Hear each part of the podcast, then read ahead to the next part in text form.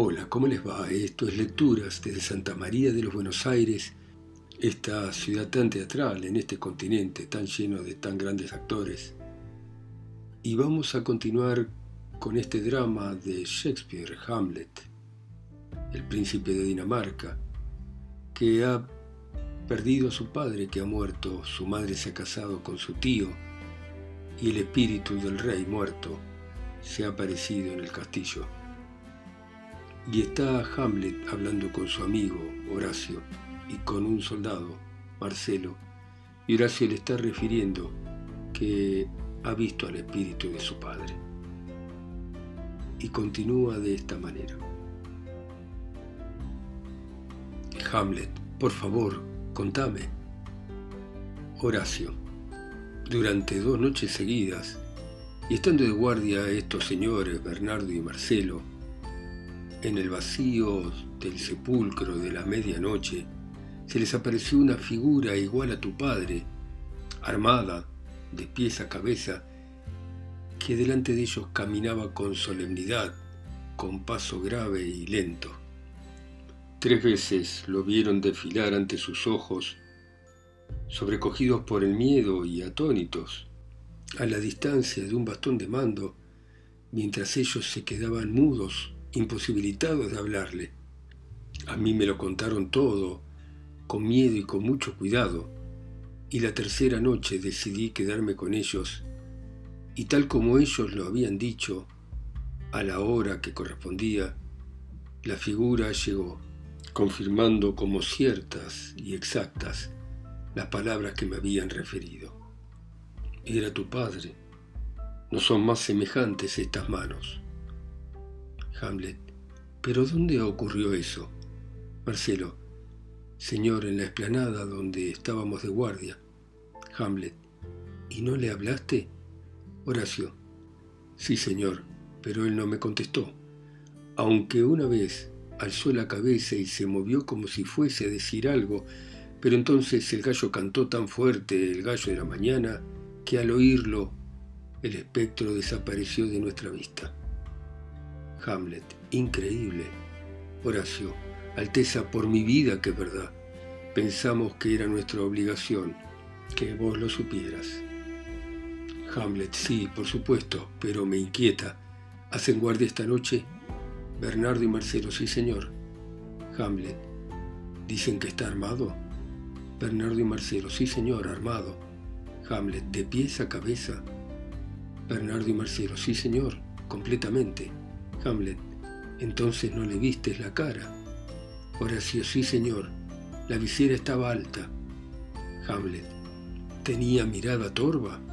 Horacio, tenía una cara más de pena que de enojo. Hamlet, ¿pálida o encendida? Horacio, no, muy pálida. Hamlet, ¿y te miraba de frente? Horacio, de manera insistente y con los ojos clavados en los míos. Hamlet, ¿quién hubiera estado ahí? Horacio, te habrías asustado. Hamlet, sí, seguramente. ¿Y se quedó mucho tiempo? Horacio, lo que se tarda en contar cien muy rápido. Bernardo y Marcelo, más tiempo, más, más. Horacio, cuando yo lo vino. Hamlet, ¿Y tenía la barba blanca, canosa o no? Horacio la tenía igual que en vida, de un negro platinado. Hamlet. Esta noche voy a ser guardia. Quizá vuelva a aparecer. Horacio. Seguro que regresa. Hamlet. Si aparece la forma de mi noble padre le voy a hablar, aunque se abra el infierno y su boca me hable y me diga que me calle. Se lo suplico. Si no le revelaron aún a nadie la aparición, manténganla en secreto. Y a lo que vaya a suceder en esta noche le van a poder dar algún sentido, pero no contarlo. Lo más importante es nuestra amistad. Y ahora, adiós. En la explanada nos reuniremos entre las once y las doce. Los tres. Somos leales a vuestra Alteza. Hamlet Dan cariño reciban el mío. Adiós. Salen todos menos Hamlet. El espíritu de mi padre en armas algo ocurre. Sospecho una traición. Ojalá ya fuese de noche, mientras mi alma espera los actos más criminales, por más que los oculten o los entierren, saldrán a la luz. Se va. Escena 3. En casa de Polonio. Entran Laertes y Ofelia. Laertes. Mi equipaje está listo. Adiós, hermana. Siempre que el viento sea favorable y haya medios de comunicación y zarpe algún barco, no te duermas.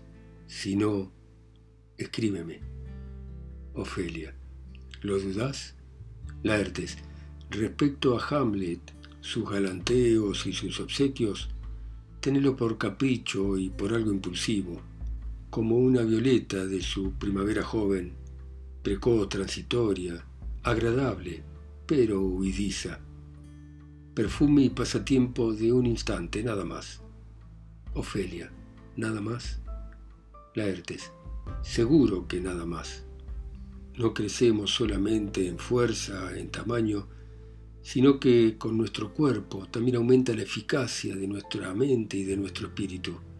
Tal vez ahora te quiera y no haya ninguna mancha que empañe sus intenciones nobles, pero desconfía, su grandeza le impide su deseo y su cuna de rey lo somete.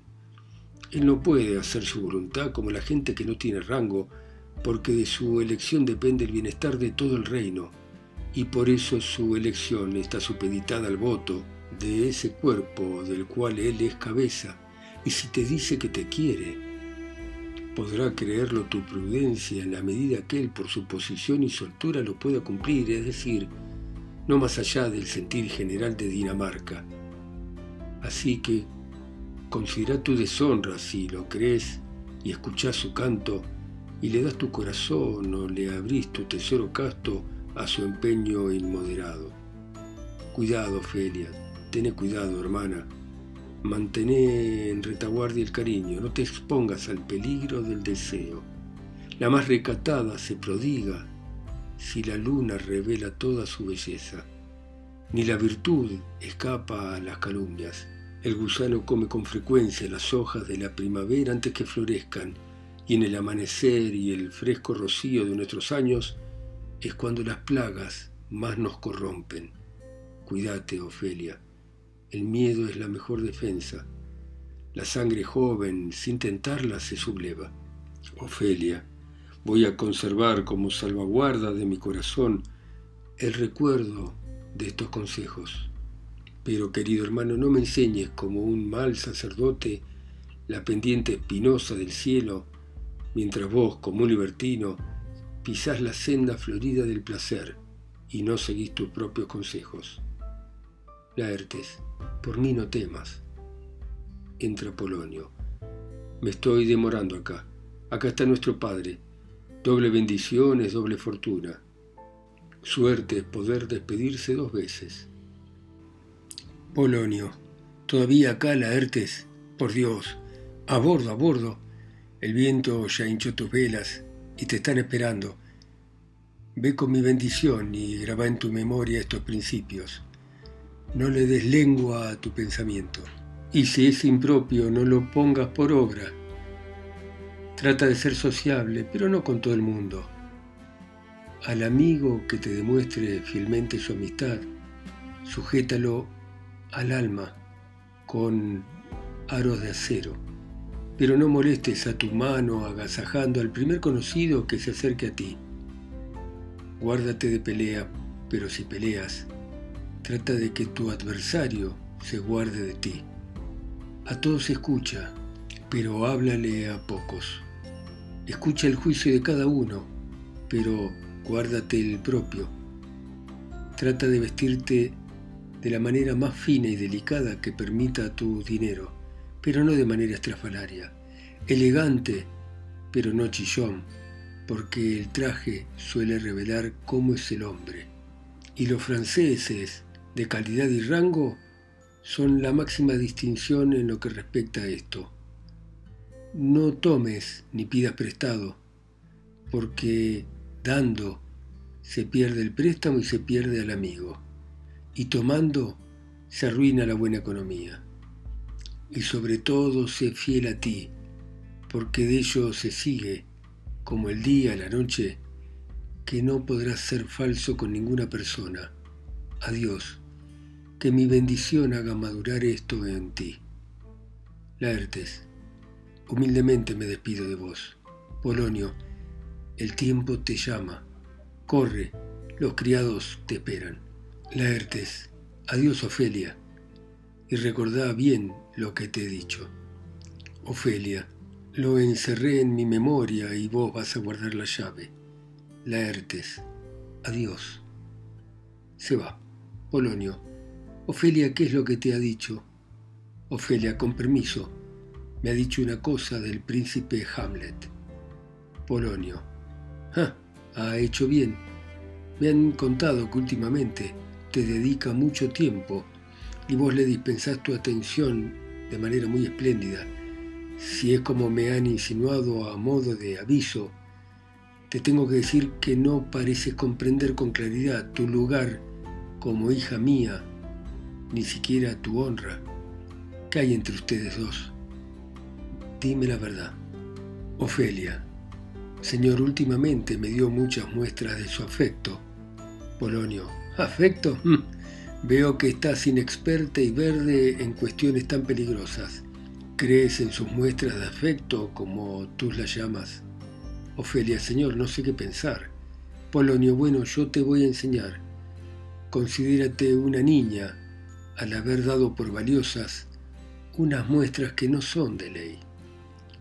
Muéstrate cautelosa, o por no agotar el término acosándolo, harás que yo sea muestra de tontería. Ofelia, señor, me ha galanteado de un modo decoroso. Polonia, ya, a modo de capricho, vamos, vamos. Ofelia, y me corroboró sus palabras con juramentos divinos. Polonio, ah, sí, trampas para pájaros. Sé bien que cuando la sangre arde, el alma se llena de juramentos. Hija, esas llamas que dan más luz que calor y se extinguen cuando parece que prometen, no las tome por fuego.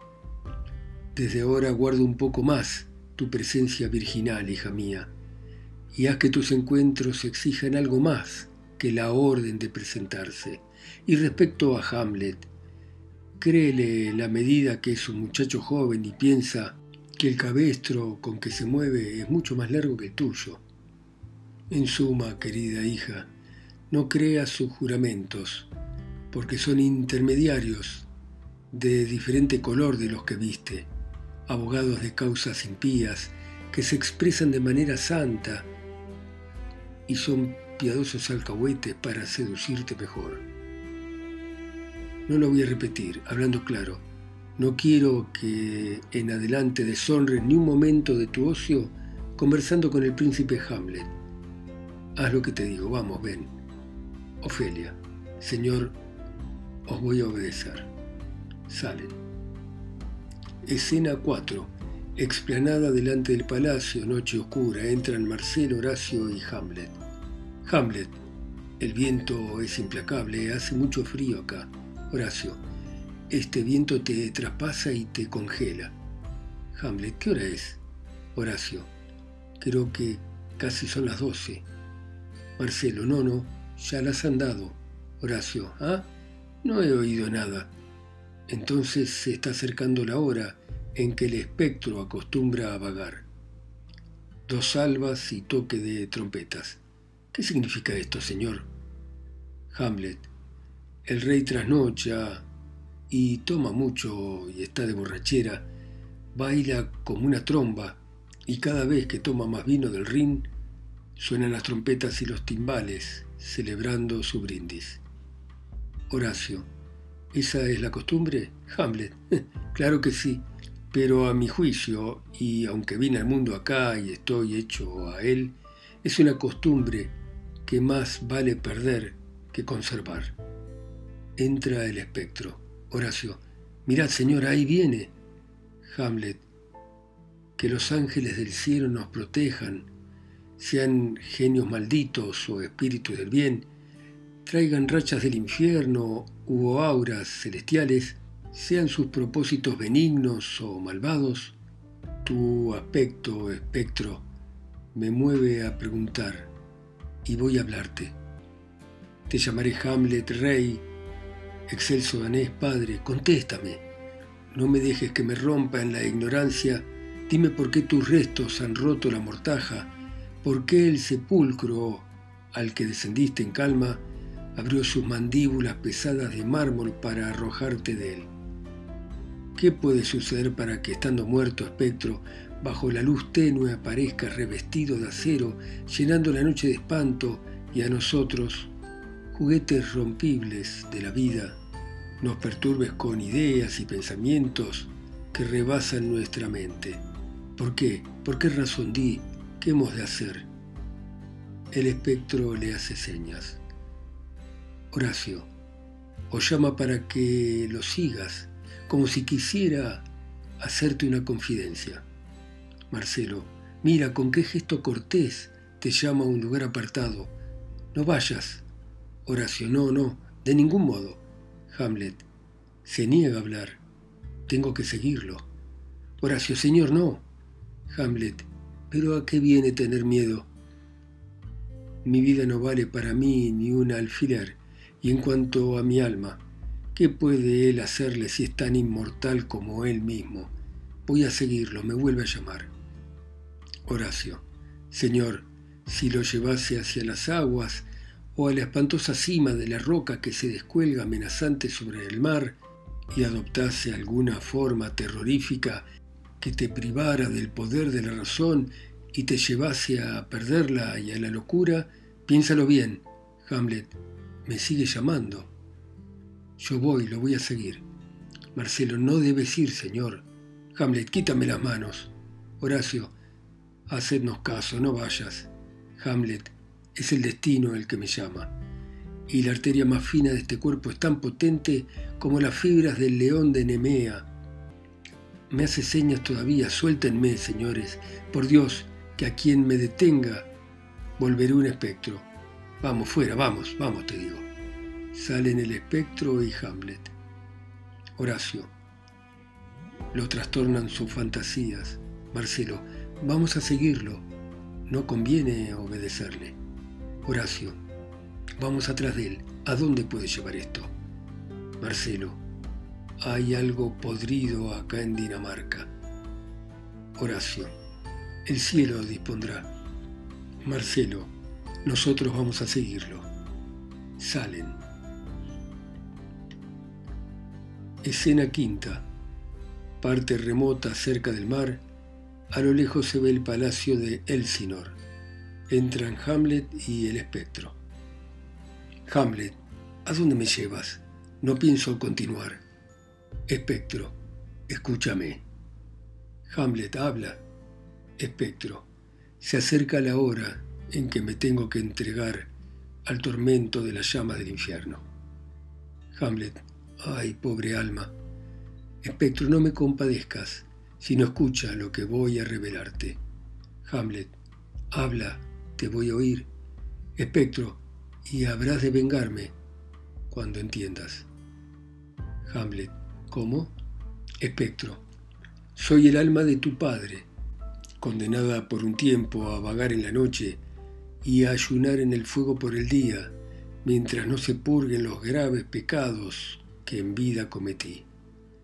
Si no me hubieran prohibido revelar los secretos de mi cárcel, oirías una historia cuya más leve palabra desgarraría tu espíritu, te congelaría la sangre, como estrellas te haría saltar de las órbitas los ojos y erizaría tu liso pelo, poniendo en punta cada uno como púas de puercoespina asustado.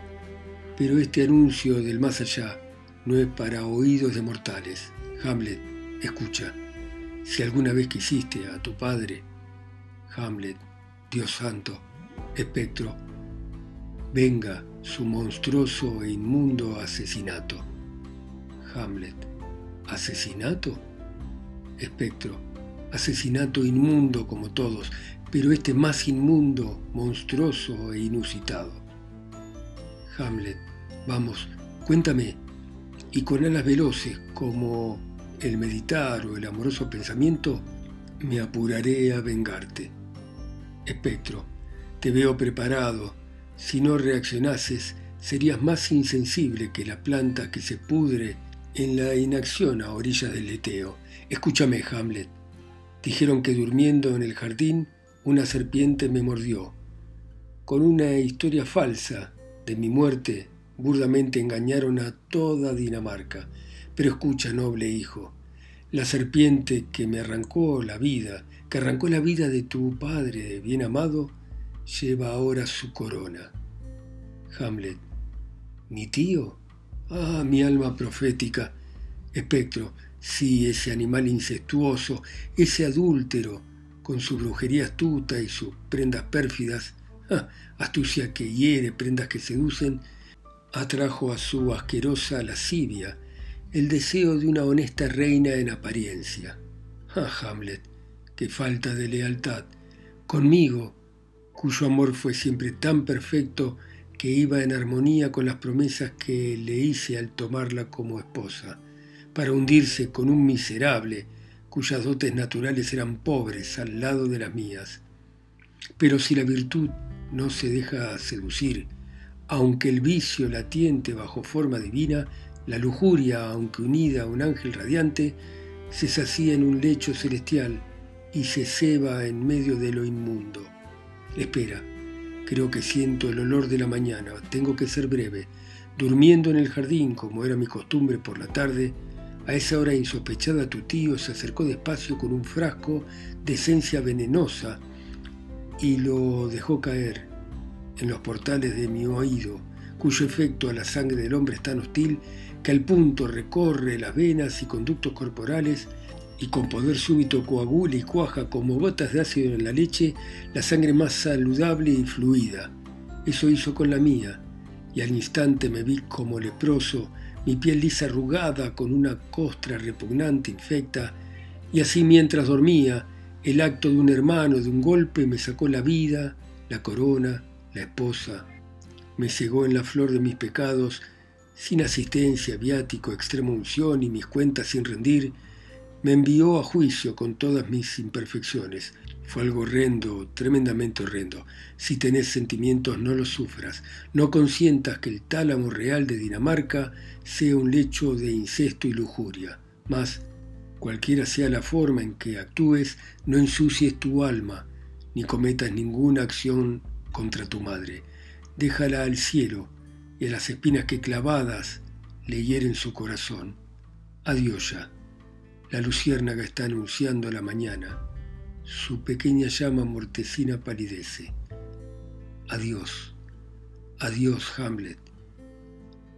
Acuérdate de mí. Sale. Bueno, muy bien. Seguiremos mañana, ustedes en sus países, ciudades, continentes o islas escuchando mi voz acá sola y lejos, en Santa María de los Buenos Aires. Chao, hasta mañana.